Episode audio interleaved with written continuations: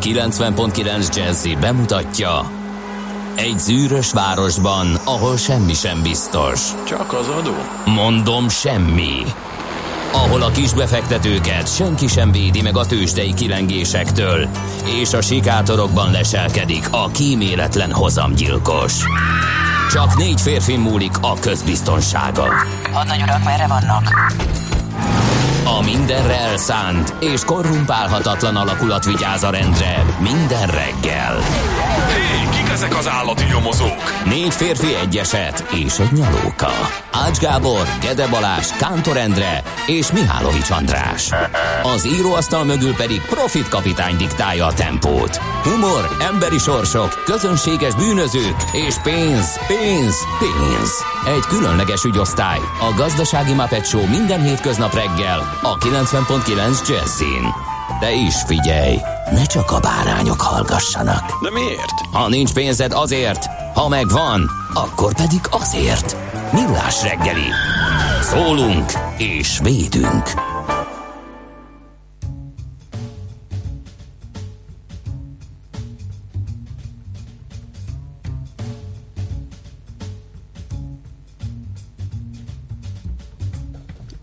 Jó, ez most így lesz jó, tehát még egyszer akkor jó reggelt kívánunk a kedves hallgatóságnak, elindul a Millás reggeli itt a 90.9 Jazzid ma is.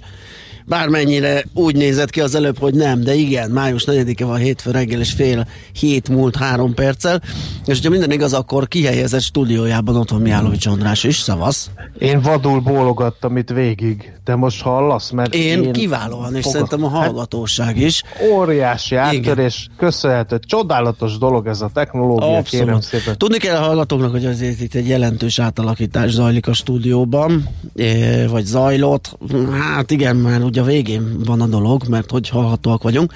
De azért a dekopírfűrészt már eltették? A dekopírfűrészt eltették, fúró már nincs itt, egy-két kábelköteg még azért lóg erre, arra a forrasztópáka az be van készítve azért, mert az kellhet, de alapvetően áll a lábán a rendszer.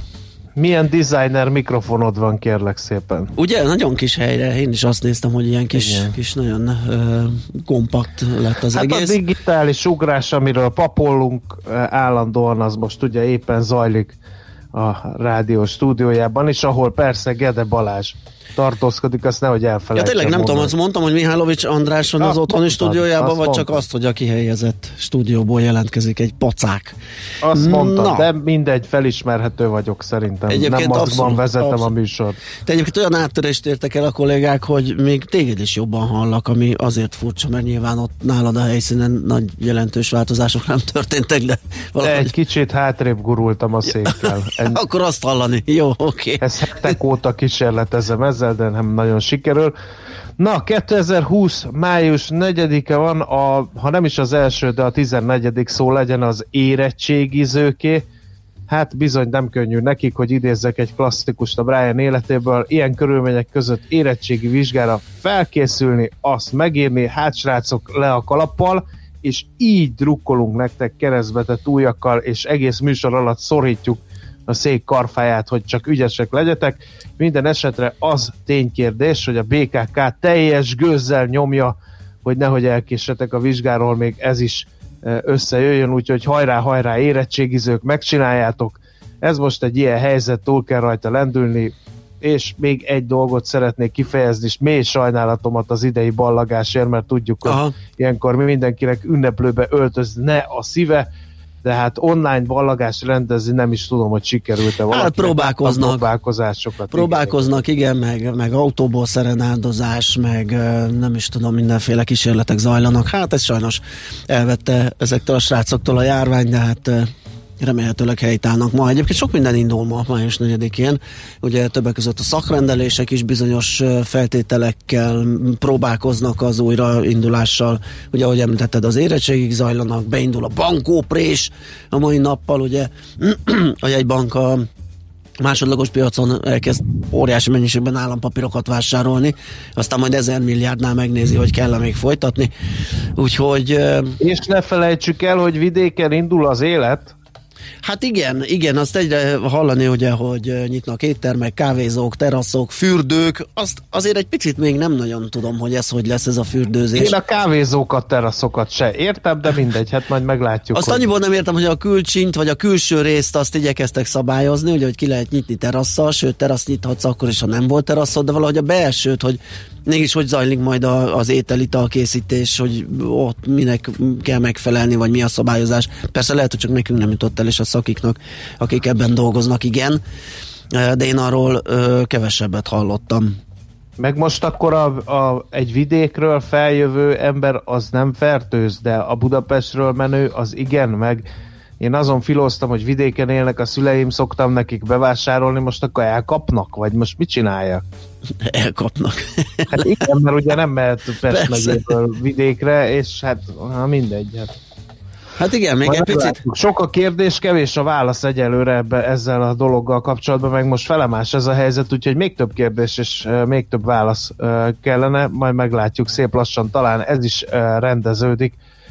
Nézzük, mi köthető május 4-éhez. Isten éltesse a Flóriánokat és a Mónikákat, mert hogy nekik ma van nevük napja, illetve kérem szépen, mivel Flórián nap van, ezért a tűzoltók napja is van ma Magyarországon, mivel Szent Flórián volt a tűzoltók védőszentje, vagy még most is az természetesen. Nekem van tűzoltó ismerősöm, őt külön köszöntöm, nem tudtam, hogy ma van Szent Flórián, ha tudtam volna, akkor azt gondolom, hogy a hétvégi online kis találkozónkon külön is kitértem volna erre a témára. Hogy megint online találkozó volt a hétvégén, aha. Igen, igen. Értem. Hát, nem mennék bele a részletekbe, nem is tudnám mindegyiket felidézni, de... De volt ilyen. De volt ilyen, igen. A Flóriánok hölgypárját, a Flóriannákat is köszöntsük meg, mert ha jól látom, akkor nekik is nevük napja van, és a Flórián becézett alakják a Flórisnak is. Úgyhogy, sőt, Florina az összes járuléka a Flóriánnak ma ünnepel, de Bulcsuk, Antóniák, Kocsárdok, Pelágiuszok, Szilvánuszok és sok érdekes név mellett, ahol még a Gotthárd is ott van, ott lapul egy László. Hát ez nem a Nagy László nap, de lehet, hogy valaki erre beköt pont azért, hogy egyedi legyen. És pillancsál a naptárra, jó barát! Igen. Május 4. Mit kell nézni? Angolul. Ja, igen, tényleg. De hadd ne én már. Tényleg az erő napja, vagy az erő legyen veled, ugye? Igen, Star Wars nap is van ma. Darth Vader rajongók, Obi-Wan fanok, és Hans Solo. Ó, én balga.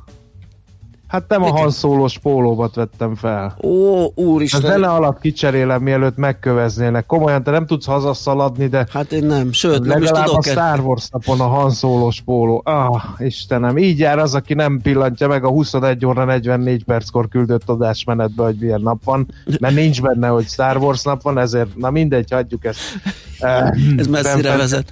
Igen. Akkor emlékezzünk meg a Han Solo-t alakító Harrison Fordról, aki éppen ügyészségi eljárás elé néz, mert megint sikerült a repülőjével botrányt okozni. Lassan, nem röpködünk össze-vissza. Lassan nyugdíjba kéne vonulni és eltenni a sublód fiókba a repülőjogosítvány, mert ebből még baj lesz a végén. Nagyon vicces volt a hétvégén megtekinteni a 6 nap 7 éjszaka című filmet a történtek ismeretében, nem tudom, látta, de nem. Ebben az van, hogy Han Solo Harrison Ford egy pilótát alakít, aki lezuhan egy szigeten, tehát így mintha tudta volna, hogy gondjai lesznek a repüléssel. Igen. Na, nézzük, hogy mi köthető május 4-éhez. Sok minden, kérem szépen. 1541-ben volt Budának egy sikertelen ostroma.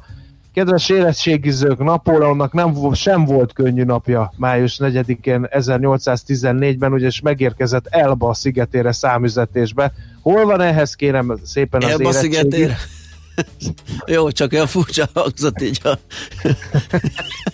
Ehhez a megpróbáltatáshoz képest, és gondoljatok bele, hogy Elba-szigetéről is visszatért Napóleon 100 napra. Ez az. És azért volt még ott egy pár jó napja, mielőtt aztán Szent Ilonára száműzték. Na, aztán május 1-e a munka nemzetközi ünnepe, az onnan eredeztetik, hogy a chicagói rendőrség 1886-ban tüzet nyitott a McCormick Harvester Machine Company sztrájkoló munkásaira. Ők nem nagy dolgot akartak, csak a 8 órás munkanap bevezetését, úgyhogy ennek emlékére ünnepeljük a munka ünnepét nem munkával május 1-én.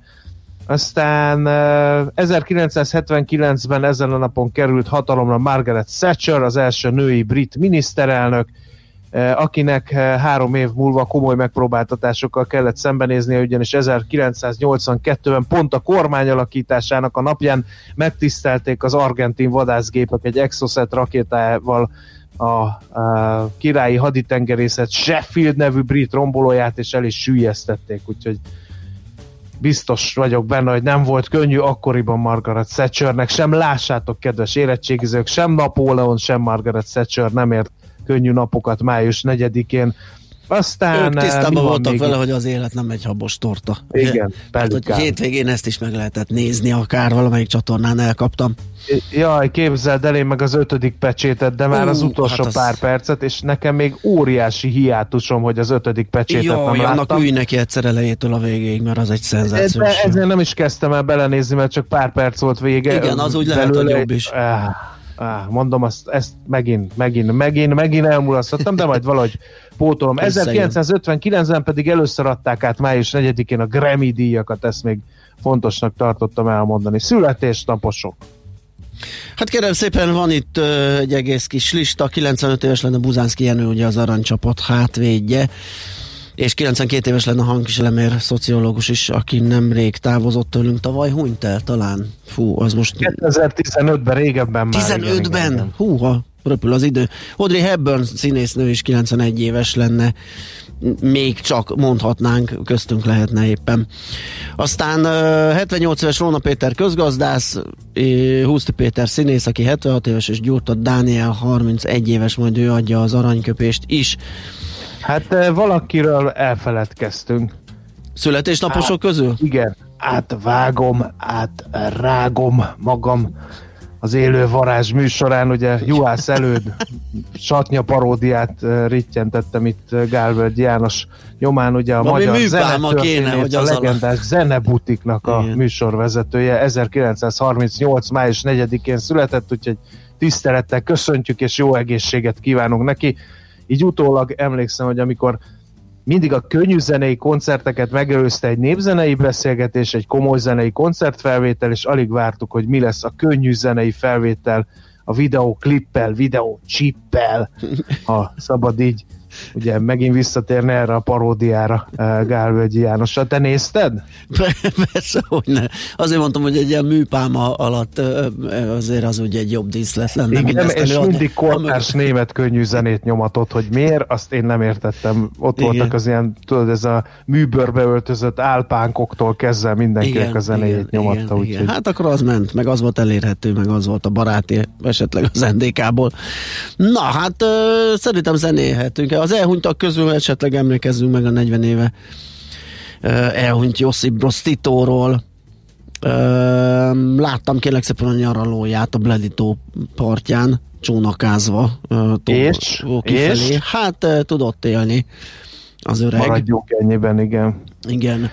Na, és hát kérlek szépen... hát ha már ugye szó esett Josip Broz Titoról, hát elhunyt Lópici Gáspár is, szegény, az őt megformáló színművész tragikus körülmények között 82 éves korában a hétvégén, meg a piócás ember, ahogy én ismertem, ugye Szilágyi művész úr hunyt el. Igen, hát az utolsó évei eléggé problémásra sikeredtek, ugye nem túl jó anyagi körülmények között, és egy zűrös életű gyermekkel a háztartásban, aki vélhetőleg a tettese volt ennek a szörnyűségnek. Hát nagyon sajnáljuk, igen. Igen. No, hát mondjuk el az elérhetőségünket. Akkor lendüljünk át szépen lassan majd a mi jön? Lapszemle jön. Kíváncsi vagyok, a kollégák mit hoztak össze. 0630 2010 909 az elérhetőségünk, csak egy-két gyors info. A szerelmes futár írta, a Cseperről Gödöllőre akadályok nélkül lehet közlekedni. A Papadöllő azt írja, Morgan azért csípős, Freeman kartársak. Szép napsütés, üresség és csend az induláskor. Valaki pedig azért aggódik, mert nem fizet osztalékot a nyomda. Mi lesz veled, gazda? Én már Nagyon sok osztalékot felvettem a nyomdától. Úgyhogy egy évet türelmes vagyok a céggel, hiszen eddig elkényeztetett úgy árfolyamemelkedés, mint osztalék tekintetében. Megértem azt, hogy most nehéz időket élnek a tőzsdei cégek is, úgyhogy én türelemmel várok a következő osztalékfizetést. Fuszek pedig azt írja, hogy Maci, tedd vagy ne tedd, de ne próbáld átvenni a pólódat. Hát jó, de azt azért senki sem gondolhatja komolyan, hogy most élő adásban messzcsere lesz. Tehát azért nekem is vannak bizonyos esztétikai határok, amiket nem kívánok átlépni. És szerintem ezt köszönjük is a hallgatók. Na, zenélünk egyet, és aztán jövünk vissza.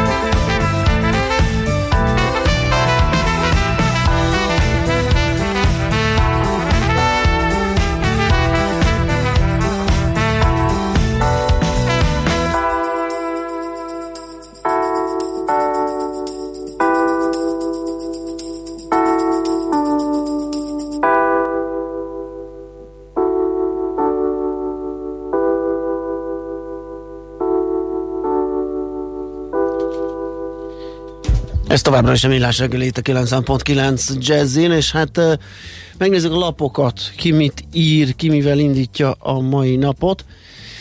Hát kérem szépen, a napi.hu egy egészen érdekes összefoglalót készít egy nagyon különleges területről, méghozzá a szexmunkások helyzete járvány idején. És hát legyinthetnénk, hogy hát ez micsoda egy téma, de hát ugye, mint tudjuk, aki ilyesmire adja a fejét, nem feltétlenül eleve egy nem túl jó társadalmi rétegből szokott általában kikerülni, és hát most elég nagy bajban vannak, mert hát nyilván az érintkezés megszűnése érinti az ő munkájukat, tevékenységüket is, és hát erről az érdekes területről, ami szerintem sokunknak egy kicsit így kiesik. Hát én beleolvastam ebbe a cikkbe, és ennek a mottója talán egy mondat lehet, amelyet egy ilyen, hát hogy is mondjam, csak felnőtt munkás végez. Ő mondta azt, hogy minden mocskosabb ember után féltem, hogy elkapok valamit, arra nem számítottam, hogy egy nátha miatt éhen halok.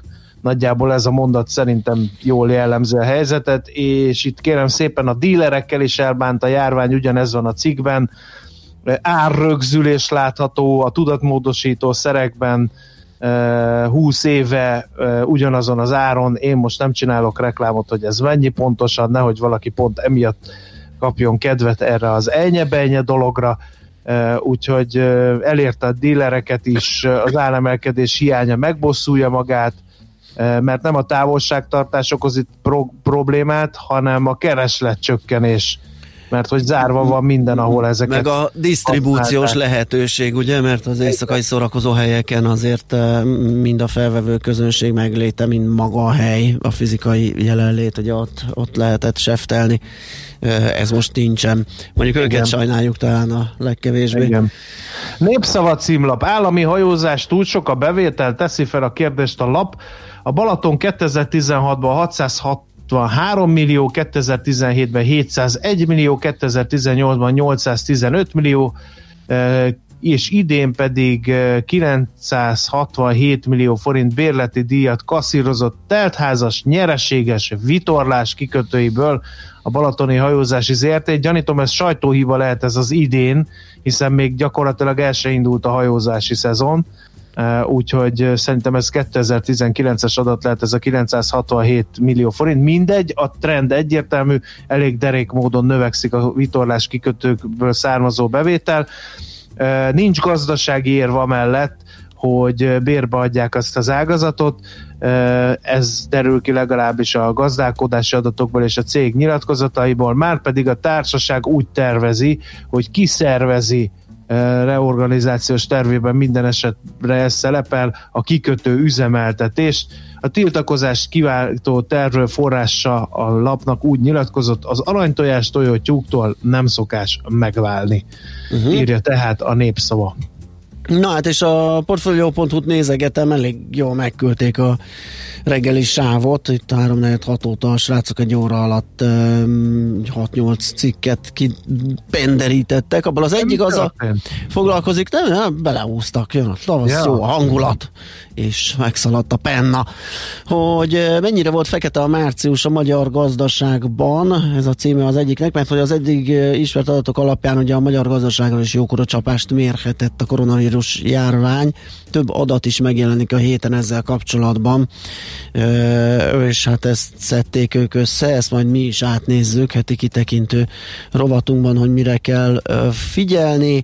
Aztán, amit te is elmondtál, hogy a BKV teljes gőzzel tolja a menetrendjét, hogy el tudja látni az érettségire induló közlekedési igényeit, és van egy a koronavírus május 4-én új szakaszba lépett Magyarország, itt a legfrissebb bejelentések, és ezek a vidéki enyhítések, amin mi is mondtuk, ugye, hogy hogyan nyílnak meg vendéglátóhelyek, mi történik, meg teraszok, strandok, szabadtéri múzeumok, itt lehet megnézni, hogy egész pontosan hogyan is néz ki ez a szabályozás, és egyben a ránk, vagy legalábbis fővárosiakra vonatkozó, és Pest megyére vonatkozó részek is itt vannak, mi szerint ugye a kijárási korlátozás Budapest főváros és Pest megye területén fennmarad,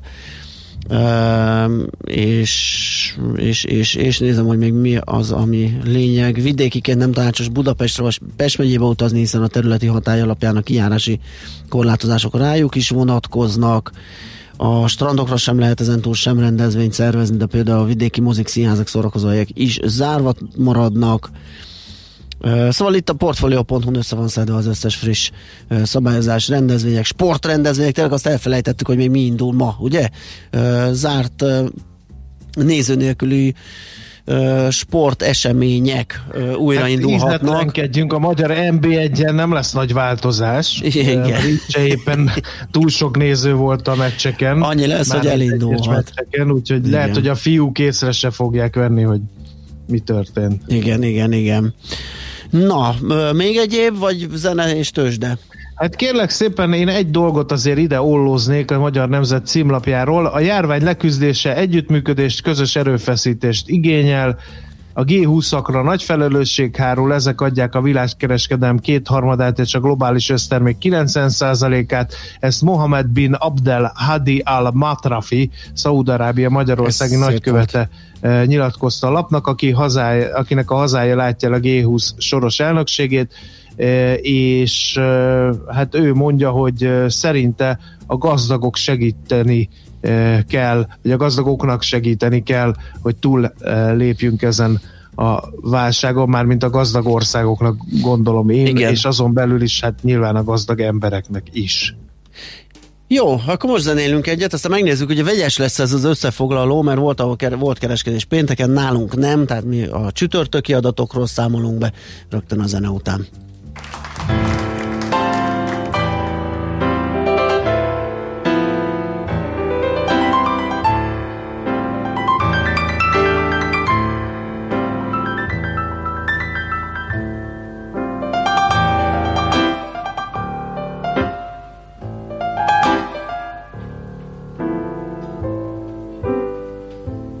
You're no sunshine when he's gone.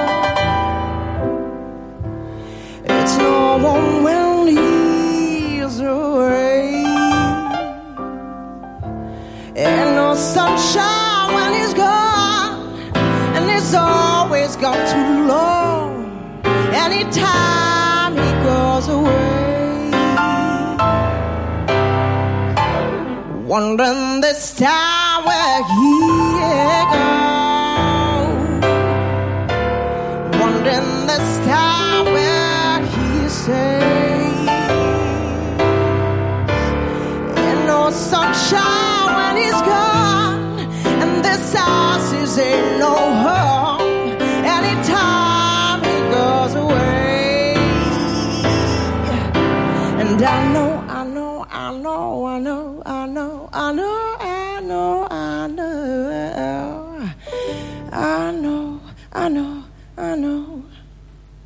I should leave this young single love. Yeah, no sunshine when he's gone, anytime he goes away.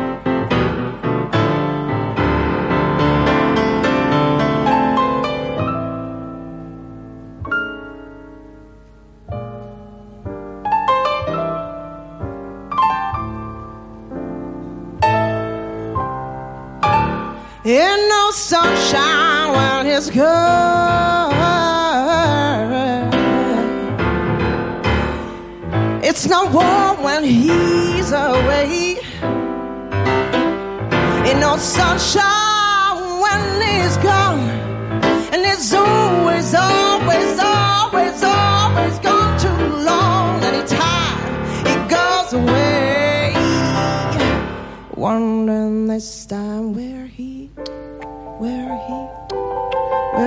goes. I wondering this time where he stays. You know, sunshine when he's gone, and this house is his. Anytime he goes away, and I know. I know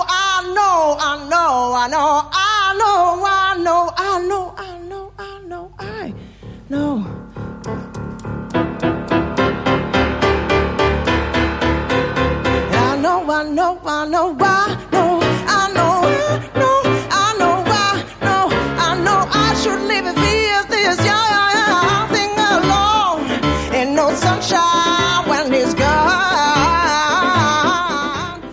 Hol zárt?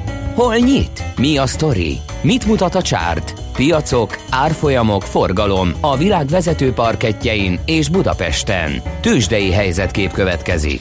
Na nézzük, mi történt. Azt mondja, hogy csütörtökön Budapesten, mert hogy a Budapest értéktőzsde és egyébként az európaiaknak a zöme, de lehet, hogy mind, nem, briteknél volt kereskedés, zárva volt pénteken. Igen, 35.180 pontról, 181 pontról kezd ma a BUX, és hát akkor mondom az induló árakat. Az OTP egy elég erős emelkedés után 9.540 forintról kezd ma, esegetett a MOL a legutolsó kereskedési napon 2.042 forintig, éppen feljebb gyötörte magát a Richter 6.890 forintig, a Telekom pedig 400 forintról kezd ma kereken. És nézem, hogy hol voltak itt a nagy mozgások. Volt mozgás, kérem szépen, 3%-os mínusz még hozzá a Forágyiban, 515 forintról indul ma az Opus, 1%-ot tud erősödni 266 forintig, és az Appeninnek volt még jó napja, 4,3%-ot ment fölfelé. Nagy bukóról, hát én ezt így nem is tudom, hogy ideólozzam, a Csepel 11,2%-ot esett, de 1 millió forintos forgalomban. Igen. Akár bármelyikünk megrengethetett volna, a kicsit összekapja magát, úgyhogy ezt inkább hagyjuk is. Nézzük, mi volt külföldön, mert ott talán... Kérlek szépen, nagyon optimista vagy, ha azt gondolod, hogy a csütörtök is záróértékek lesznek a mai nyitóértékek. Ezt azért mondom, mert ott, ahol volt kereskedés, és ez ugye a tengeren túlra jellemző, meg Angliára, ott méretes mínuszok voltak, alakultak ki pénteken. A Dow Jones például 2,5%-kal esett, az S&P 500-as 2,8%-kal, a Nasdaq pedig 3,2%-kal, a kis közepes papírokat tömörítő Russell 2000 pedig 4,3%-kal, tehát egész Amerika veresbe borult. Londonban a FTSE is 2,3%-kal esett, úgyhogy nem volt az a pénteki munkaünnepe annyira jó kedélyű, mint ahogy mi azt innen gondoltuk még a csütörtöki zárásban, és most gyorsan nézem, hogy mi újság Ázsiában. Ott kezdődik, hogy egy csomó piac nincs nyitva, hogy nézem a kínait. Például Új-Zélandon erősödés van 0,5%, a Hang Seng az nyitva van, itt a Sánkhájra vonatkozott az árvatartás, és 4%-kal esik, kérlek szépen, Tajván 2,5%-lel, Dél-Korea 2%-kal, India 4,7%-kal, és a tokiói Nikkei is 2,8%-kal van lejjebb, úgyhogy hát nem túl rózsásak ezek a teljesítmények itt, úgyhogy könnyen lehet, hogy Európa is egy vaskos minusszal nyit. Tőzsdei helyzetkép hangzott el a Millás reggeliben. Na hát azt hiszem, robogunk is tovább, de azt azért még elmondjuk, Fergábor azt mondja, hogy Maci megint kinőtte a kameráját, a feje búbja nem látszik. Viszont látszik Hans Solo, akit átvettél láthatóan. Igen, hát legalább ennyi. Igen, bele kell, hogy férjetek mind a ketten, tehát ez végül igen. Is így jó. És Zsolt meg annak örül, hogy ma végre a konditerem is kinyitott, gyúrunk vaze, írja ő. Aztán... Szőlő írja, hogy 2020 április 1-ig kellett kifizetni az éves kikötőhelyi díjat a Bahartnak, és... Aha, akkor megvannak az adatok. Igen. és ezek egyelőre. Oké, 0630 20 10 909, gyorsan robogunk tovább, Schmidt Andi fog nektek híreket mondani, azt követően aztán visszajövünk és folytatjuk a millás segélyét a 90.9 Jazzin. Műsorunkban termék megjelenítést hallhattak. Hallottál már a Bitcoinról? És az Ethereum, Ripple, Litecoin, Monero megvan? És azt tudod, hogy milyen technológia hajtja ezeket a kriptopénzeket? Hallgass minden kedden fél nyolc után pár perccel a kriptopénzek világáról és a blockchain technológia híreiről szóló rovatunkat. Kriptopédia, hogy értsd is, mi hajtja az új devizát. A rovat szakmai partnere a MrCoin.eu kriptodevizaváltót üzemeltető Mr. Coin Limited. Hírek a 90.9 Jazz-in. Újabb védőfelszerelések érkeztek Kínából. Biztonságban megkezdődhetnek ma az érettségik. Változékony idők lesz a folytatásban is, esőre és napsütésre is számíthatunk, 22 fokot mérhetünk ma délután Budapesten. Jó reggelt kívánok, a mikrofonnál Schmidt Andi. Újabb egészségügyi védőfelszerelések érkeztek Kínából Magyarországra. 7 repülőgép, a többi között 4.600.000 maszkot, csaknem 1,5 millió kesztyűt, 30.000 tesztet és 190 lélegeztetőgépet szállított Budapestre, közölte a Külgazdasági és Külügyminisztérium. A tegnapi adatok alapján csaknem 3000-re nőtt a koronavírus fertőzöttek száma Magyarországon. Elhunyt újabb 5 beteg, ez kevesebb, mint az elmúlt hetekben bármikor. Velük együtt eddig 340-en vesztették életüket.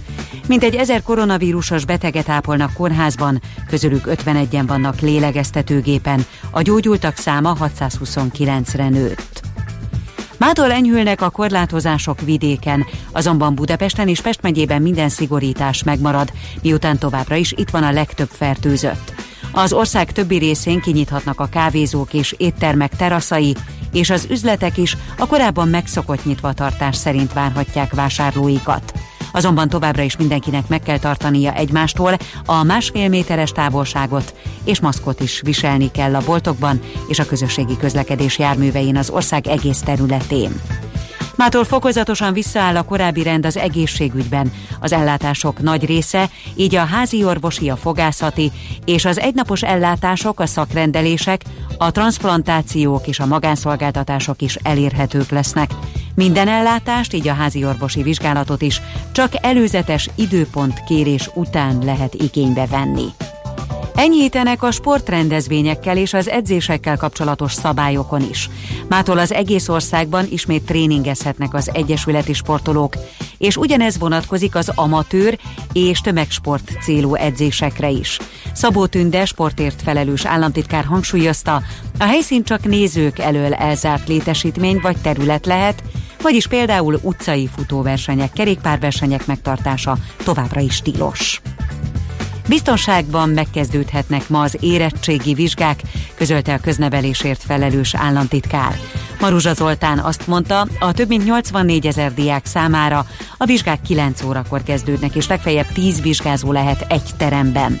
Mindenki kap maszkot, a tanárok pedig kesztyűt is. Semmilyen szankció nem éri azokat, akik esetleg úgy döntenek, hogy nem szeretnének most részt venni a vizsgákon, ugyanis a tanulók ősszel is számot adhatnak a tudásukról.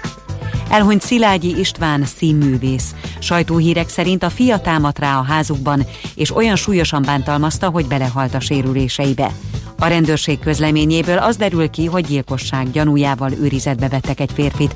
Szilágyi István színházi szerepei mellett számos filmben és tévésorozatban is szerepelt. Egyik legnagyobb sikerét Csukás István Kemény kalap és krumplior című népszerű filmjében aratta, a plakátragasztó Ló Pici Gáspár szerepében.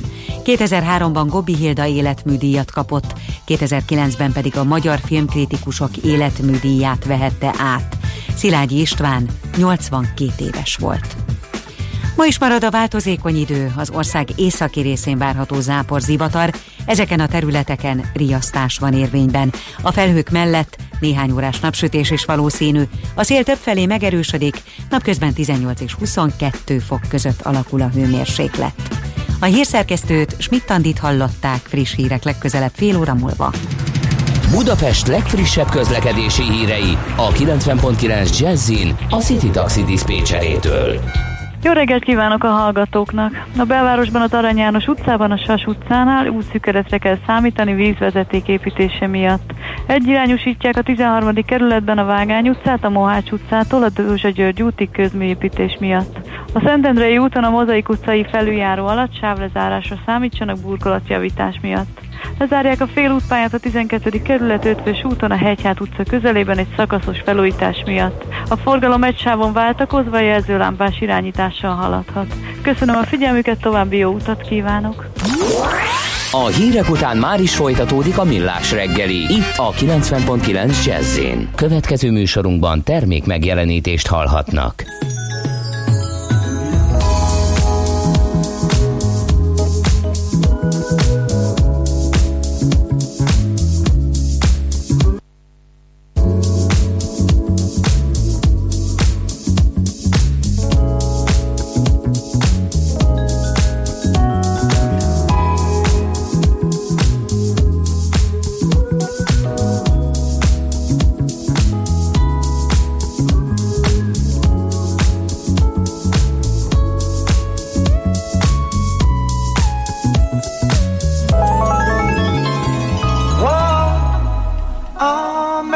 Mercy me, all things ain't what they used to be. No, no, where did all the blue skies go? Poison is the wind that blows from the north and south and east. Whoa, mercy, mercy me, all things ain't what they used to be. No, no, oil wasted on the oceans and upon our seas, fish full of mercury. Oh, oh, mercy, mercy me. All things ain't what they used to be. No, no. Radiation underground and in the sky. Animals and birds who live nearby all die. Oh, mercy, mercy me. All things ain't what they used to be. What about this overcrowded land? How much more abuse from men can she stand? Oh, no, no, no, no, no, no, no.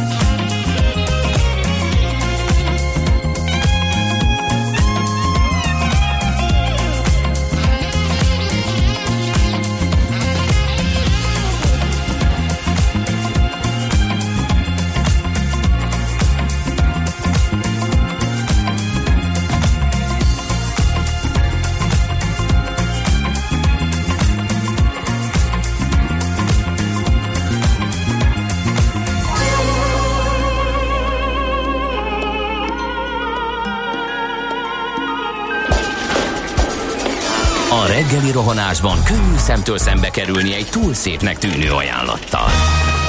Az eredmény krétával körberajzolt tetemes összeg. A tetthelyen a gazdasági helyszínelők, a ravasz, az agy és két füles csésze és fejvállalakzat. A lehetetlen küldetés megfejteni a Fibonacci kódot. A jutalom egy bögre rossz kávé és egy olyan hozamgörbe, amilyet még Alonso Mosley sem látott. Millás reggeli, a 90.9 Jazzy Rádió gazdasági mápet show-ja. Vigyázat!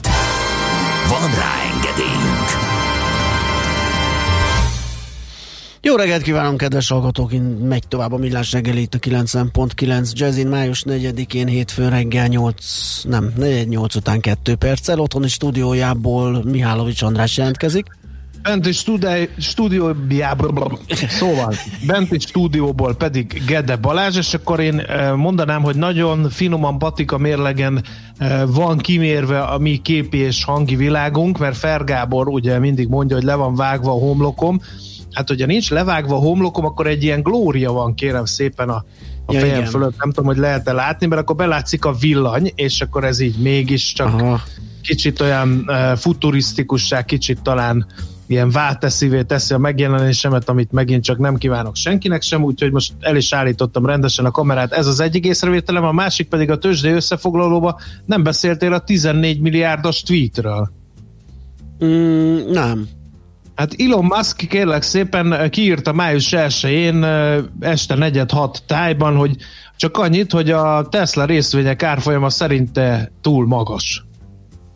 Erre megijedt mindenki, és 14 milliárd dollárra csökkent a Tesla piaci értéke. Úgyhogy csak így tovább, Elon.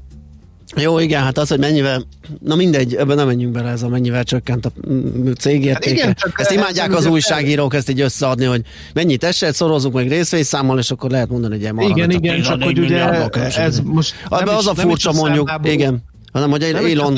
hanem hogy nem először csinál ilyet a pacák, úgyhogy én nem értem ezt, hogy ilyenkor egy jól sikerült buli után valamit muszáj, vagy nem tudom. Egyébként azért is furcsa, mert egy magas árfolyamhoz köthető az a lehívás, ami neki azt hiszem, hogy a 750 millió dollárt hoz egy ilyen prémiumot, ami egy elért árfolyam értékhez köthető. Lehet, hogy ezért magyarázkodott, hogy ne gondolja senki, hogy esetleg valami pumpált árfolyam alapján ő valami külön pénzhez jut. Na de maradjunk tovább, mert közlekedési híreket kell mondanunk. Budapest legfrissebb közlekedési hírei, itt a 90.9 Jazz-in.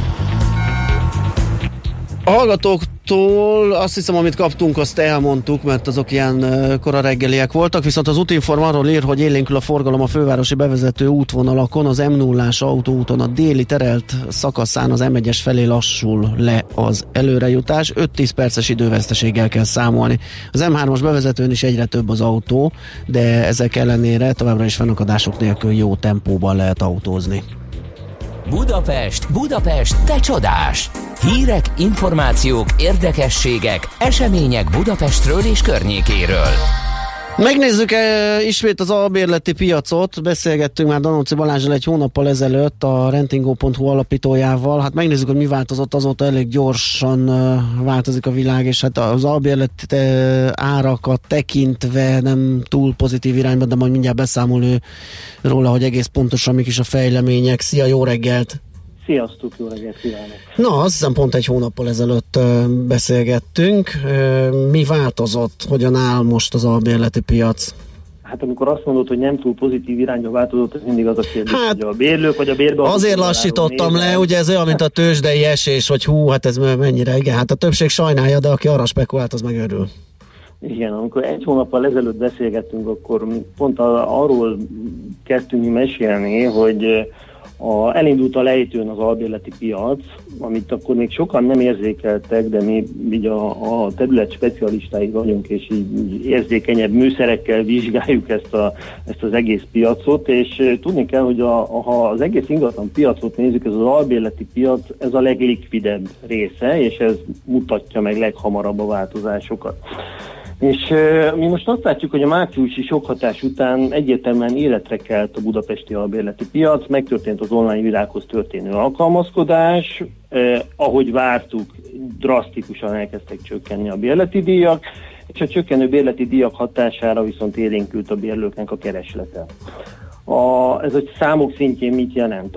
A kiadó lakások meghirdetett átlagos bérleti díja Budapesten idén áprilisban 148.000 forintra csökkent, ami kb. 8%-os esés a márciusi adatokhoz képest, de hogy a esést még jobban lehessen érzékeltetni, hogyha mondjuk a januári tetőponttal vetjük össze, akkor 169.000 forintot kellett fizetni egy átlagos budapesti albérletért, tehát ma már 20.000 forinttal kell havonta kevesebbet fizetni a bérlőknek, és ráadásul a kínálata folyamatosan bővülő korábbi Airbnb-s lakások miatt azt kell, hogy mondjuk, hogy sokkal inkább a bérlők számára kedvező, tehát az árérték arányt nem is lehet összehasonlítani azzal a bérlők szempontjából, hogy ezért az összegért mit kaptak januárban, vagy mit kaptak a tavalyi évhez viszonyítva. Fél, csak egy dolgot világosítsunk meg, mert nekem nem tiszta.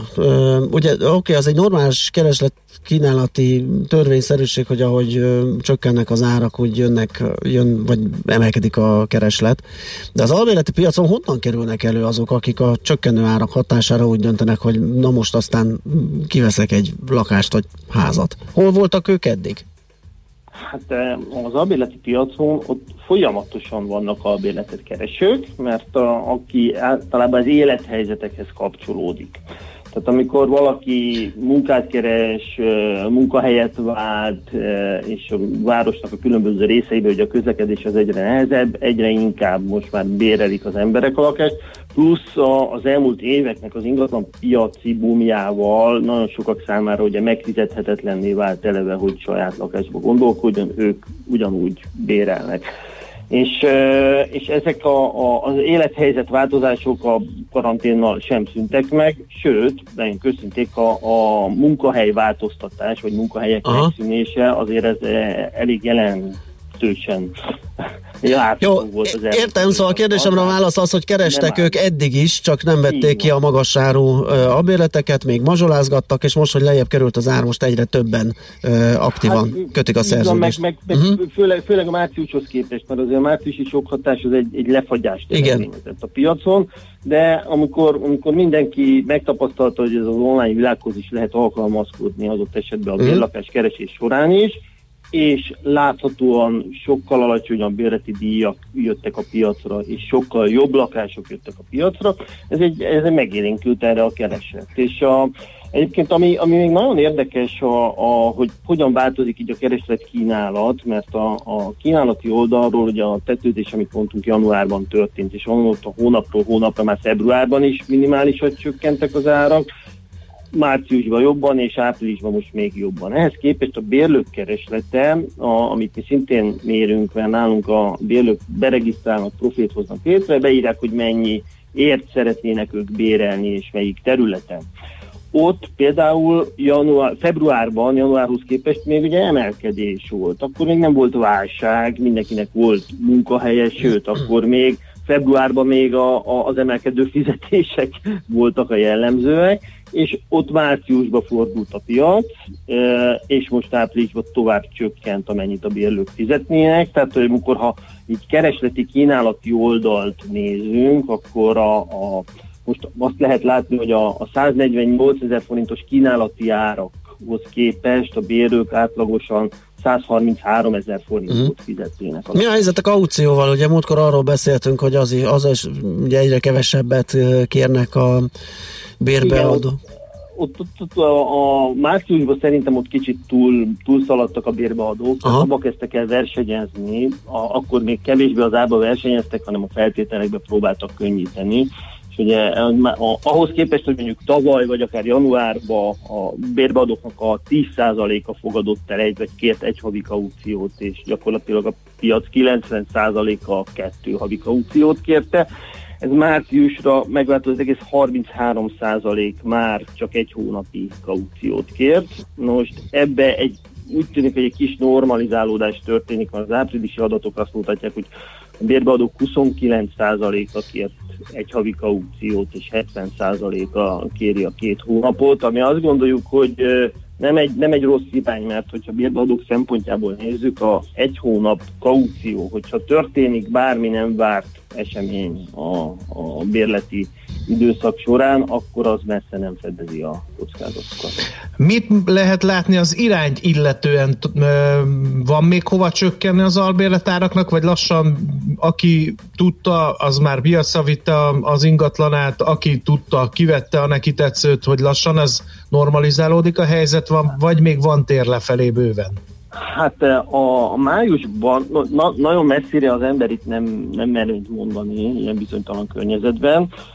A májusra viszont annyit talán elmondhatunk, amiben biztosak vagyunk, hogy a bérleti díjak visszapattanásával nem számolhatunk. Ugyanakkor az esésnek a mértéke az csökkenhet egyértelműen, mert a hétköznapi élet normalizálódásával, ahogy a korlátozásokon enyhítenek, azzal párhuzamosan a kereslet az tovább élénkülhet. A kínálati oldalt viszont folyamatosan nyomás alatt tartja majd a korábban turisztikai célból hasznosított lakásoknak a visszaáramlása a piacra, mivel hétről hétre egyre több tulajdonos szembesül vele, hogy külföldi turistákra nagy számban idén már alig ha számíthat. Tehát ne felejtsük el, hogy a külföldi turizmus újraindulásában egyelőre mindenki csak reménykedik, de dátumot mondani senki nem tud. És hogyha egy kicsit így messzebbre tekintünk, hogy mi várható a turizmusból, és itt nem szeretném elvenni Ács Gábor kollégátoknak a repülős rovatát, de pont a napokban volt a hír, hogy Warren Buffett, aki nem egy kapkodó befektető, és ő is egész biztosan hozhat rossz döntéseket, de most így a piacnak gyakorlatilag a mélypontján kiszórta a légitársaság bookban lévő tulajdon részeit. Igen. Nem akart olyan üzletben lenni, ami hosszú évekig... Ami égeti a pénzt. Így is van. Így van, az egy érdekes. Azért ez előre vetíti, hogy mit várhatunk a turizmust illetően. Hát meg ugye az nem azzal fog újraindulni, hogy újraindulnak a járatok, meg kinyitjuk az éttermeket, hanem majd, hogyha visszatér a bizalom, tehát oda föl is kell szállni arra a repülőre, meg egyáltalán. Így van, és akkor nézzük meg ehhez a kínálati oldalt, mert a szállodai kapacitások nemhogy nem csökkennek, hanem a közben elkészülő hotelekkel csak bővülni fognak, és ez egészen biztosan árversenyt hoz majd a turisztikai piacon, tehát akik a külföldiekre építő lakáskiadók nem csak sokkal alacsonyabb napi árakkal, de kisebb kihasználtsággal is kalkulálhatnak majd a jövőben. Világos. Ez erre mi azt látjuk, hogy így hétről hétre, tehát az első hetekben csak azok léptek, akik ezt nagyon hamar átlátták, vagy nagyon hamar el tudták engedni. Tehát lehet, hogy nagyon profánul hangzik, de van a gyásznak az 5 fázisa, majdnem, hogy itt is jól látható, hogy a tagadás, harag, alkudozás, depresszió, elfogadás melyik fázisában van egy bérbeadó, mert itt most el kell engedni egy olyan dolgot, hogy évekig egészen kiváló hozamokat értek el az emberek. Hát igen, csak közben meg a bérlők már évek óta a depresszió fázisában vannak a magas albérletárak miatt, úgyhogy ideje volt, hogy egy kicsit forduljon a kocka, legalábbis ugye az ő szempontjukból. Abszolút, ez most egy paradigmaváltás a piacon, évekig senki nem tudta volna azt elképzelni, hogy a bérbeadók küzdenek majd a bérlőkért, és mi azt gondoljuk egyébként, hogy ez olyan szempontból kifejezetten pozitív, hogy a bérbeadók eddig csak kifejezetten a luxus kategóriába kellett dolgozniuk, hogy a nagyon drága lakásoknál a bérlőkért, és ott volt igazából szolgáltatás. Most viszont ez az értékhatár sokkal lejjebb húzódott, amikor a bérbeadóknak effektíve szolgáltatni kell. Tehát azért a bérlő itt havi szinten nagyon komoly összegeket kifizet egy bérlakásért, és eddig a két fél kapcsolata az másik, de közel sem volt egyenrangú. Tehát azért ez mindig alá és fölé rendelt kapcsolat volt. Most már alacsonyabb bárszinteken is az jellemző, hogy a bérbeadónak meg kell dolgozni azért, hogy megfelelő bérlőt találjon, és utána bizony szolgáltatni kell. Ez a lakhatás egy szolgáltatás. Köszönjük szépen, monitorozzuk majd tovább az albérleti piacot, vagy bérlakáspiacot. Izgalmas, ami ott zajlik. Köszi még egyszer. Örülök, hogy itt lehettem. Sziasztok. Szép napot, szervusz. Szervusz. Danóci Balázsral, a rentingo.hu alapítójával beszélgettünk. Egy hónappal ezelőtt tettük ezt korábban, és megnéztük, hogy azóta hogyan változott a bérbe adható lakások piaca. Nekünk a Gellért-hegy a Himalája. A Millás reggeli fővárossal és környékével foglalkozó rovata hangzott el. Próbálom körbe táncolni mindig ezt az albérleti piacot, hogy akiket ez zavar, bár mondom, én teljesen rendben érzőnek látom, mert hát a nyelvbe beszivárog, és így használjuk a bérlet céljára továbbadott lakásház. Mert hogy az albérlet, mert az ott bent lakik a főbérlő, tudom. De ez csak a szó szerint. Így van, apró hirdetésektől kezdve minden, hogy albérlet, meg...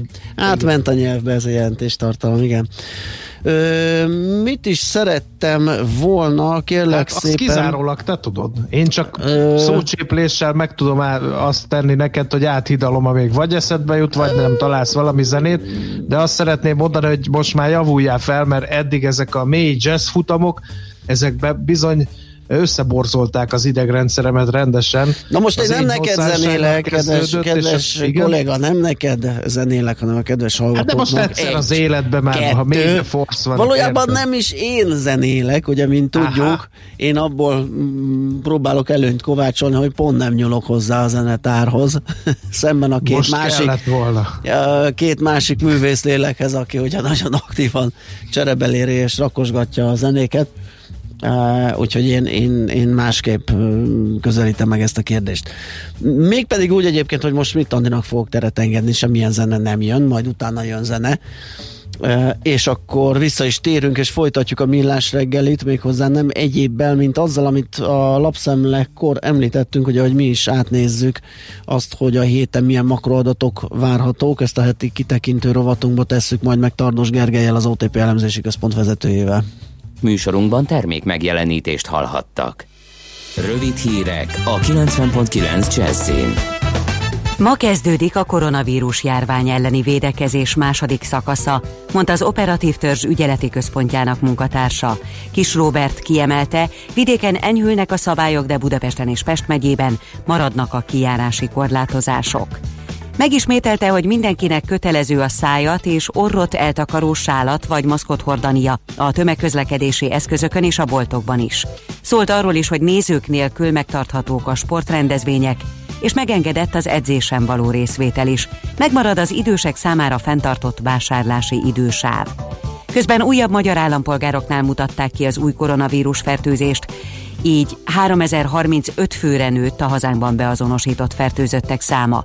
Elhunyt újabb 11 idős beteg, ezzel 351 főre emelkedett az elhunytak száma, 630-an pedig már gyógyultan távoztak a kórházból. Szeptemberre várja az új típusú koronavírus elleni oltóanyagot a Dél-Pesti Centrum Kórház infektológiai osztályának vezetője. Szlávik János az Operatív Törzs tájékoztatóján azt mondta, bár a vírus folyamatosan mutálódik, alapvető sajátosságai nem változnak. Mégis a kutatóknak még sok kérdésre választ kell kapniuk, például a pontos terjedési mechanizmusára is. Több mint 2 hónap után újraindul az élet Olaszországban, de a kijárási korlátokat még nem oldják fel teljesen. Újra dolgozhatnak a gyárakban, az autó, textil és építőiparban, valamint újraindul a tömegközlekedés is. Az újraindulás mintegy 4,5 millió dolgozó munkába állását jelenti. Ez azonban nem jelenti feltétlenül a munkahelyre való bejárást, többen ugyanis távmunkában kezdhetik meg a munkát. Másfél hónapja először csökkent 200 alá a napi halálesetek száma Spanyolországban. A regisztrált koronavírus fertőzöttek közül 164-en haltak meg az elmúlt 24 órában. A betegség eddig több mint 25 000 ember életet követelt. A dél-európai országban 4 fázisban enyhítenek az óvintézkedéseken, várhatóan június végéig. Újabb közúti razziákra készülhetnek az autósok a következő hetekben. Továbbra is a másokat veszélybe sodró, szabálytalan sofőrök kiszűrése a cél. A gyérepforgalom miatt üresebb utakat sokan versenypályának nézik, és a sebesség túllépés mellett az elsőbségadási szabályokat is gyakran megszegik. Marad ma is a változékony idő, az ország északi részén várható zápor, zivatar, a felhők mellett néhány órás napsütés is valószínű. A szél többfelé megerősödik, napközben 18 és 22 Celsius fok között alakul a hőmérséklet. A hírszerkesztőt, Schmidt Andit hallották, friss hírek legközelebb fél óra múlva. Budapest legfrissebb közlekedési hírei, itt a 90.9 Jazz-in. Jó reggelt kívánok! Baleset történt a Kerepesi úton befelé az Őrs vezértere közelében. Sárgán villognak a jelzőlámpák a Pesti úton, a Borsó utcánál. Fokozott óvatossággal közlekedjenek. Élénkül a forgalma főváros fő bevezető útjain, így az M3-as autópálya bevezető szakaszán a Szerencs utcáig, az M5-ös bevezető szakaszán a Nagy Sándor József utcánál, a Budaörsi úton a Nagyszőlős utcai felüljárónál, a 11-es főúti bevezetőn a Pünköstfürdő utca előtt, de fennakadásra sehol sem kell készülni. Erősödő a forgalma a Nagykörúton és a Hungária körgyűrűn a nagyobb csomópontok előtt, az Üllői úton befelé szakaszonként, valamint a Rákóczi úton a Barostértől. Mától az érettségi időszakában a BKK járatok sűrűbben, a tanítási időben érvényes munkanapi menetrend szerint közlekednek. Május 4-e és 8-a között a reggeli csúcsidei menetrendet 9 óráig meghosszabbították. A BKK kéri, hogy aki teheti, tervezze meg úgy az utazását, hogy elkerülje a 7 és 9 és a 12-14 óra közötti megnövekedő forgalmat. A volánbuszok szintén a tanítási időszakban érvényes menetrend szerint indulnak. A H6-os és a H8-as hév a hétvégi menetrendhez képest sűrűbben közlekedik. Vas Gabriella, BKK Info. A hírek után már is folytatódik a Millás reggeli, itt a 90.9 Jazz-én. Következő műsorunkban termék megjelenítést hallhatnak.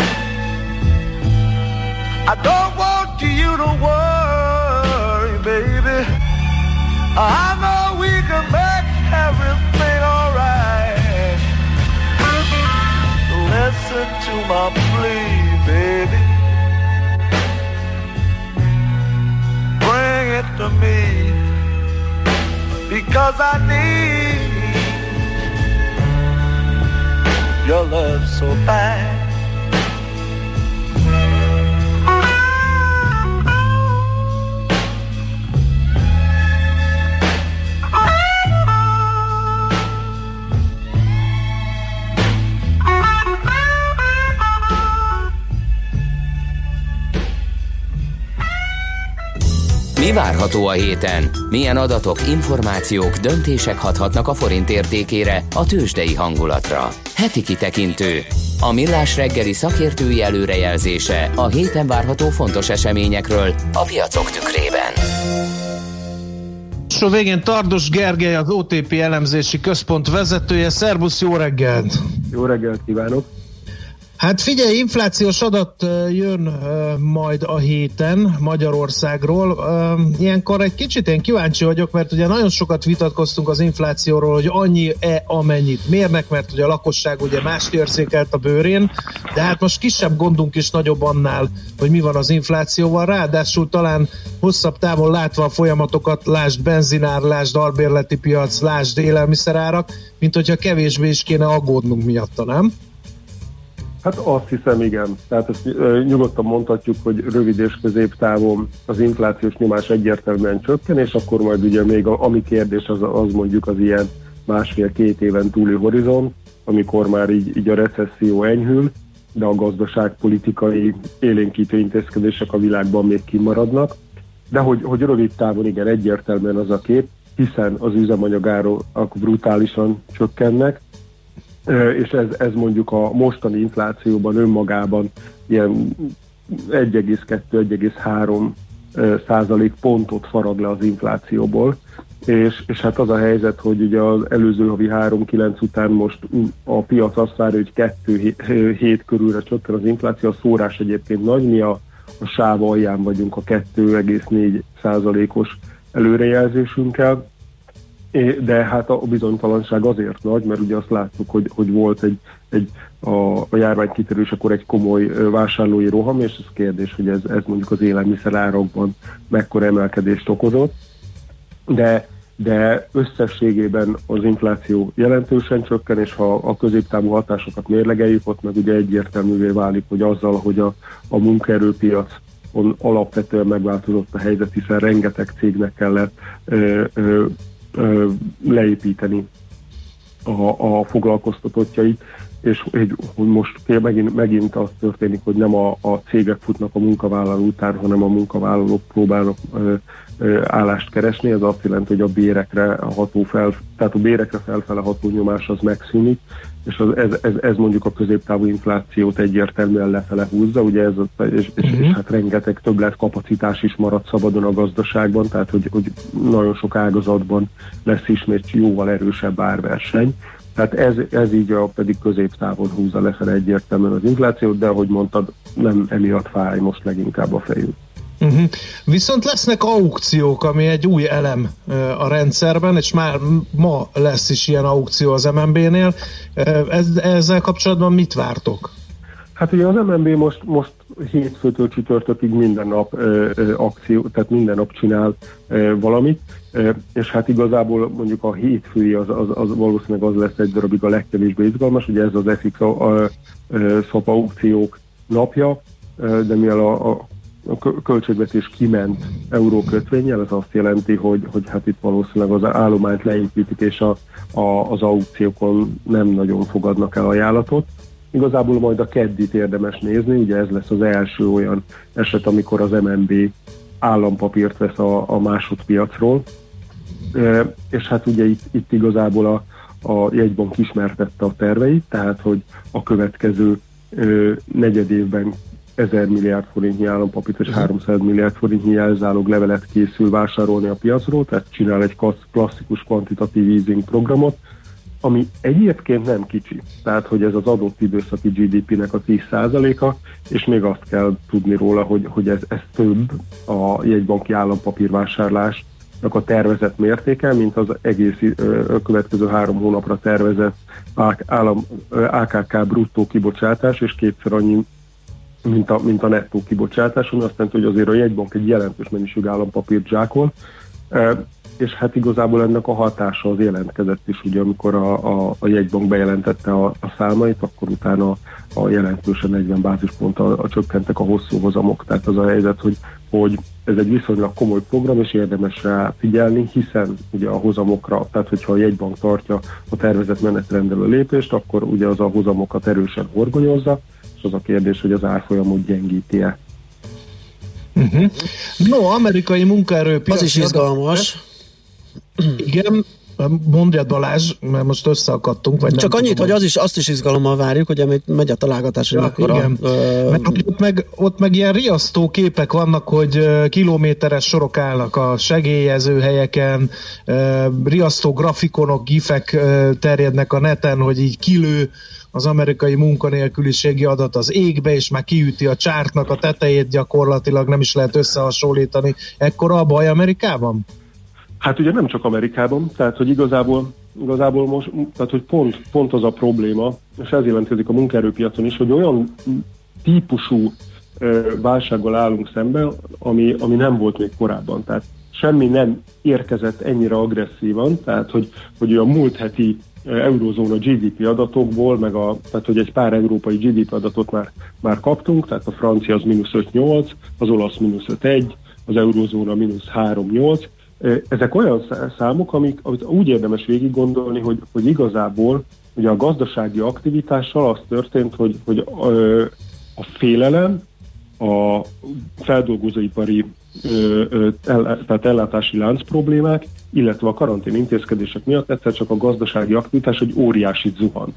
Ennek a mértéke ez ilyen 20-25% körüli, mert hiszen csak így jön ki az, hogy mondjuk az első negyedévben Európában közel 4%-ot esett a GDP, érdemes végig gondolni, ugye voltunk egy előző rezsimben, mondjuk a 12 hétből 10 hétig, és az utolsó 2 hétbe beestünk, és ez az utolsó 2 heti beesés húzott le ilyen 4-5%-ot a negyedéves GDP-ken. Tehát, hogy a gazdasági aktivitás az ilyen 20-25%-kal esett rövid távon. És nyilván ennek a hatása az, hogy a cégek, tehát nagyon sok cég, aki bevétel nélkül maradt, ugye mit tud csinálni, megpróbálja hibernálni magát, lecsökkenteni a költségeit, és ennek a része az, hogy a munkabér költségét is csökkenti. És ugye ezek olyan számok, amiket nagyon nehéz elhinni, és ugye minden korábbi múltbeli ingadozást azt lényegében eltüntetnek. Elég, ha vagy az Initial Jobless Claims adat az USA-ra, ugye ez az első alkalommal munkanélküli segélyért fordulók száma. Ez március közepe óta kumulálva elérte a 30 milliót, az azt jelenti, hogy 30 millió munkavállaló került leépítésre az USA-ban. Hogy ennek a nagyságrendét megértsük, a népesség az kb. 300 millió, és a foglalkoztatási, tehát foglalkoztatási csúcs volt 158 millió, tehát ebből került leépítésre 30 millió ember, tehát az összes foglalkoztatók közel 20%-át leépítették az elmúlt 6-7 hétben. És hogy ennek a következtében várjuk azt, ugye most a most megjelenő amerikai munkaerőpiaci riport, ez pénteken kerül közzétételre, hogy a munkanélküliségi ráta az föl meg 14%-ra, és kb. 20 millióval csökkent a nem agrár munkahelyteremtés, de ezt érdemes úgy mérni, hogy érdemes még itt ezt tudni, hogy ez a jobb report, ez nem az április végi szintet tükrözi, hanem az április 12-i hétnek a helyzetét. Tehát ez még rosszabbodik. Így van, tehát hogy mondjuk, ha elérhető lenne ilyen, hogy mennyi a mostani munkanélküliségi ráta, és azt feltételeznénk, hogy mindenki, akit elbocsátottak, az munkanélkülivé vált, és nem inaktívá. Ilyenkor ugye ez még a kezdetben nagyot mozog, mert nem mindenki megy el azonnal, nem mindig tudják feldolgozni a hivatalok. De ha mondjuk mindenki, aki eddig dolgozott és elvesztette a munkáját, munkanélkül lenne, akkor mondjuk egy ilyen 22-23%-os munkanélküliséggel számolhatnánk az Amerikai Egyesült Államokban. És hát az a helyzet, hogy hasonló folyamatok játszódnak le egyébként a világ fejlett részének a munkaerőpiacain, rengeteg ember veszített el rövid távon a munkáját, és igazából amik jönnek heti adatok, azokat mindig úgy érdemes figyelni, hogy egyrészt, hogy a gazdasági aktivitás az milyen irányba változhat, illetve ugye mondtam ezt a 20-25%-os szintbeli esését a GDP-nek, amire sor került mondjuk február vége és április között, hogy ennek mi a szerkezete, ugye, hogy mennyi az, amit ebből a feldolgozóipar okozott, mennyi az, amit ebből a karanténintézkedések okoztak, és mennyi az, amit igazából azt mondhatjuk, hogy így a félelem, tehát ami abból következő, hogy az emberek nem akarnak elmenni nyaralni, mert félnek, hogy elkapják a koronavírust. Tehát, hogy, mert ez a szerkezet ez azért fontos, mert azt látjuk, hogy a feldolgozó ipar az már, ott már újraindult a termelés, tehát valószínűleg ott a mélypont már mögöttünk van.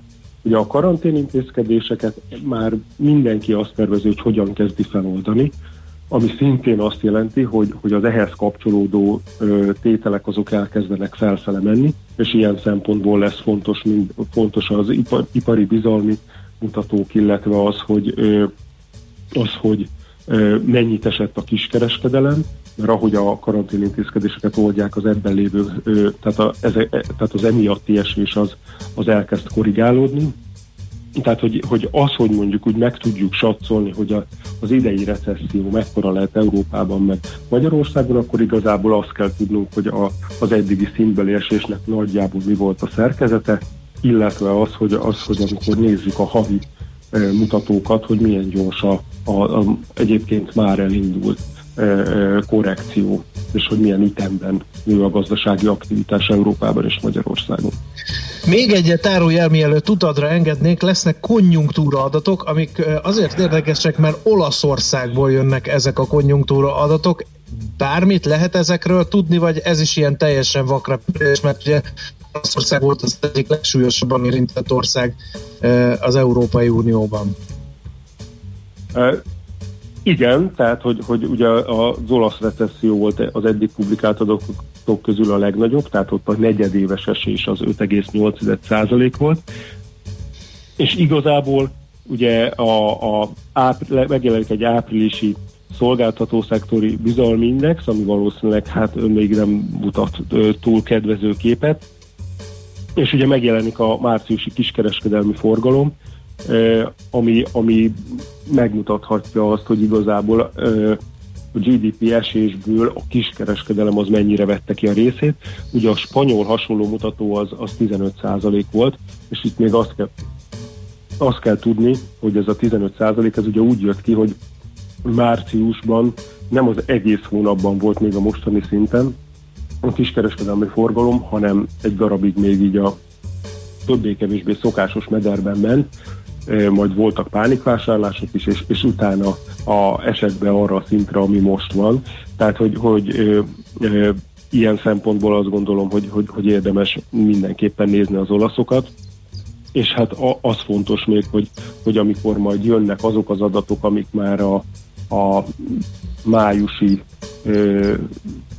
újranyitási szintet közelíti, vagy tükrözik, akkor azokra érdemes figyelni, mert nagyjából úgy kell elképzelni tényleg a GDP pályát, hogy mondjuk február és április között volt egy óriási szintbeli esés, amit majd a feldolgozóipar helyreállásával, illetve a korlátozások feloldásával egy nagyon gyors, de csak részleges korrekció követ, és utána ez az egész folyamat, ez le fog lassulni, ugye jön az a rész, amikor a hatóságok próbálnak egy új egyensúlyt keresni a járvány terjedése, illetve a gazdasági aktivitás között. Tehát, hogy a makrogazdasági folyamatokat, az lényegében ezek a tényezők fogják meghatározni az idei évben. Világos, izgalmas hetünk lesz megint, meg hát gyaníthatóan még egy jó pár ezt követően. Köszi szépen, hogy megnéztük, hogy mire számítsunk. Jó munkát, szép napot kívánunk! Szép hetet! Szervusz! Tardos Gergellyel, az OTP elemzési központ vezetőjével néztük át, hogy milyen makropiaci adatok, sztorik, bármi egyéb információ lát napvilágot a héten. Heti kitekintő rovatunk hangzott el. Mire érdemes odafigyelni a héten? Mi elmondjuk.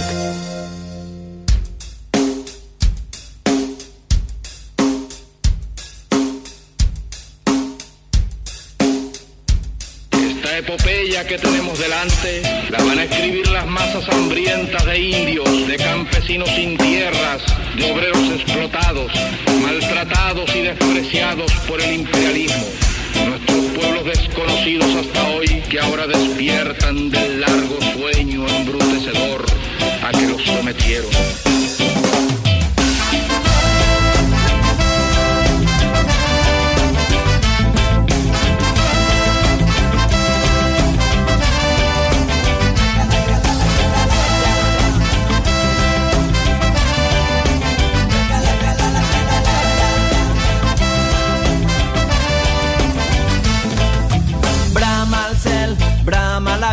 Paisatge massic de la Cabília, plora el tren, plora el viatge als pobles cremats del Kurdistan. Obri escletxes des de punts de mira, pedres i morts a Palestina. Crida el desert, crida la calma sota les tendes del Sàhara.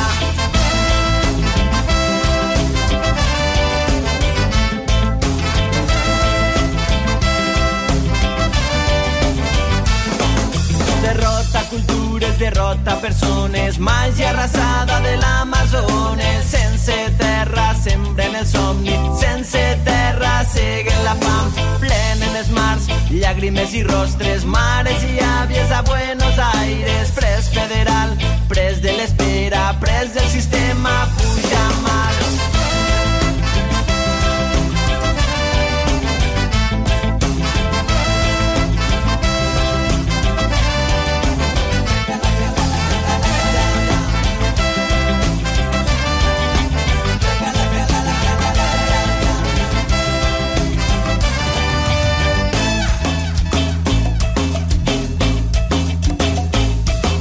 Camina y no descansa la veu del nostre món. Camina y no descansa y sembra l'esperança. I avança, que l'amor no descansa. Camina la impotència, camina la il·lusió. Rumba la terra, rumba al mar. Camina l'esperança, camina sense por. En tots els passos, els meus anys. Camina la impotència, camina la il·lusió. Terra endins, mar enllà. Camina l'esperança, camina sense por. Camina l'esperança. Ya se les ve por los caminos, un día y otro, a pie en marcha sin términos de cientos de kilómetros, para llegar hasta los olimpos gobernantes a reclamar sus derechos. Ya se les ve armados de piedras, de palos, de machetes, en un lado y otro cada día, ocupando las tierras. Crema el cel, crema la vida, África negra, famicida, moren infants, moren amb tu. Rio, Bagdad, Johannesburg, tomba nacions, mil formes de viure, presons de pobles, presons de somriures, combat poders, verdaders culpables, Tòquio, Brussel·les, Washington, Moscou.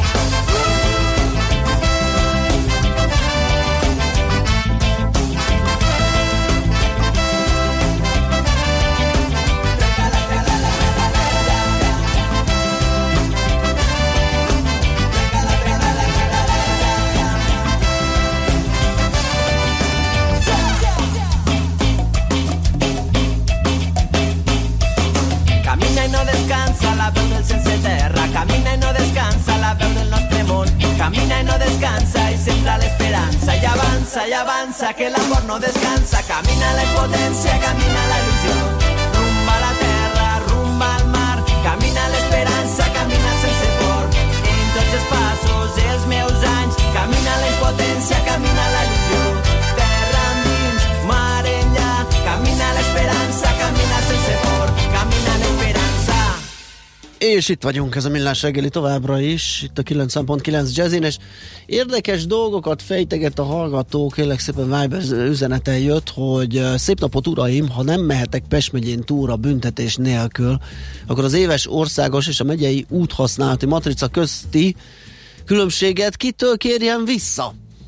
Ne garasoskodjunk már itt komolyan. Hát ne vicceljél már. Hát felháborító, ne haragudjál. Most, amikor az országnak minden fillér bevételre szükség van, ne szedjük már vissza. De. Hát a színházakat is támogatják azzal, hogy megveszik a jegyet, aztán úgyse lesz előadás, stb. Ez nem támogatás. Hát, szegény útfenntartókra is gondolnunk kell. Jó, gondoljon a kedves kormány rájuk, szerintem, én ezt javaslom, és teljesen igazat adok a hallgatónak. Még nekem csak Pest megyei van, ugye, ahol közlekedhetek, annak ellenére, de nem közlekedek, tehát Egyébként, hát önmagában véve, igen, annak is az is felmerülhet kérdésként, hogy miután korlátozott az ember mozgása azzal, ami van, de üssekő, azt arra rá lehet húzni, ugye, hogy ott mozoghatok.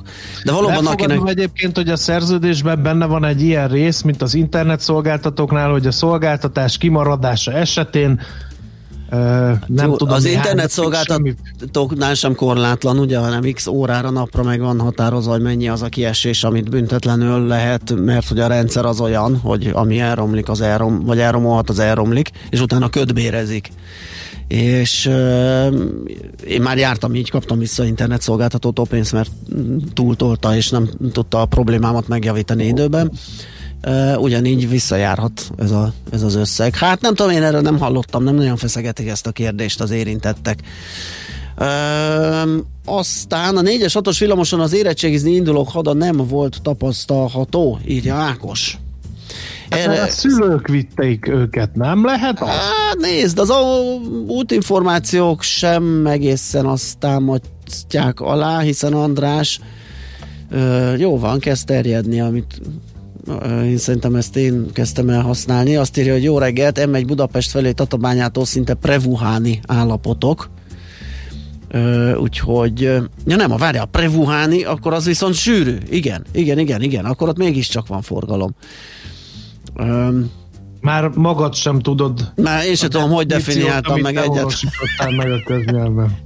Veszélyes vizekre csónak. Nem, csak megörültem, hogy viszont látom, de arra nem gondoltam bele, igen, hogy ez azt jelenti, hogy akkor ott van érzékelhető mennyiségű autó és érzékelhető mértékű forgalom. Tehát az M1-es Budapest felé Tatabányától András írta ezt nekünk.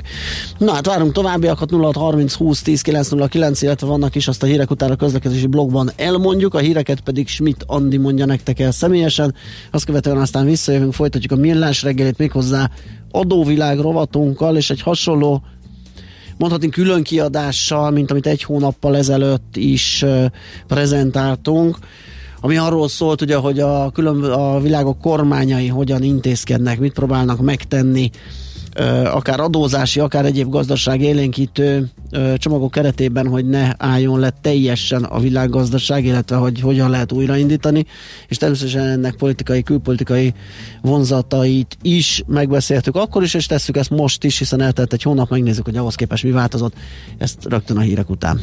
Műsorunkban termék megjelenítést hallhattak.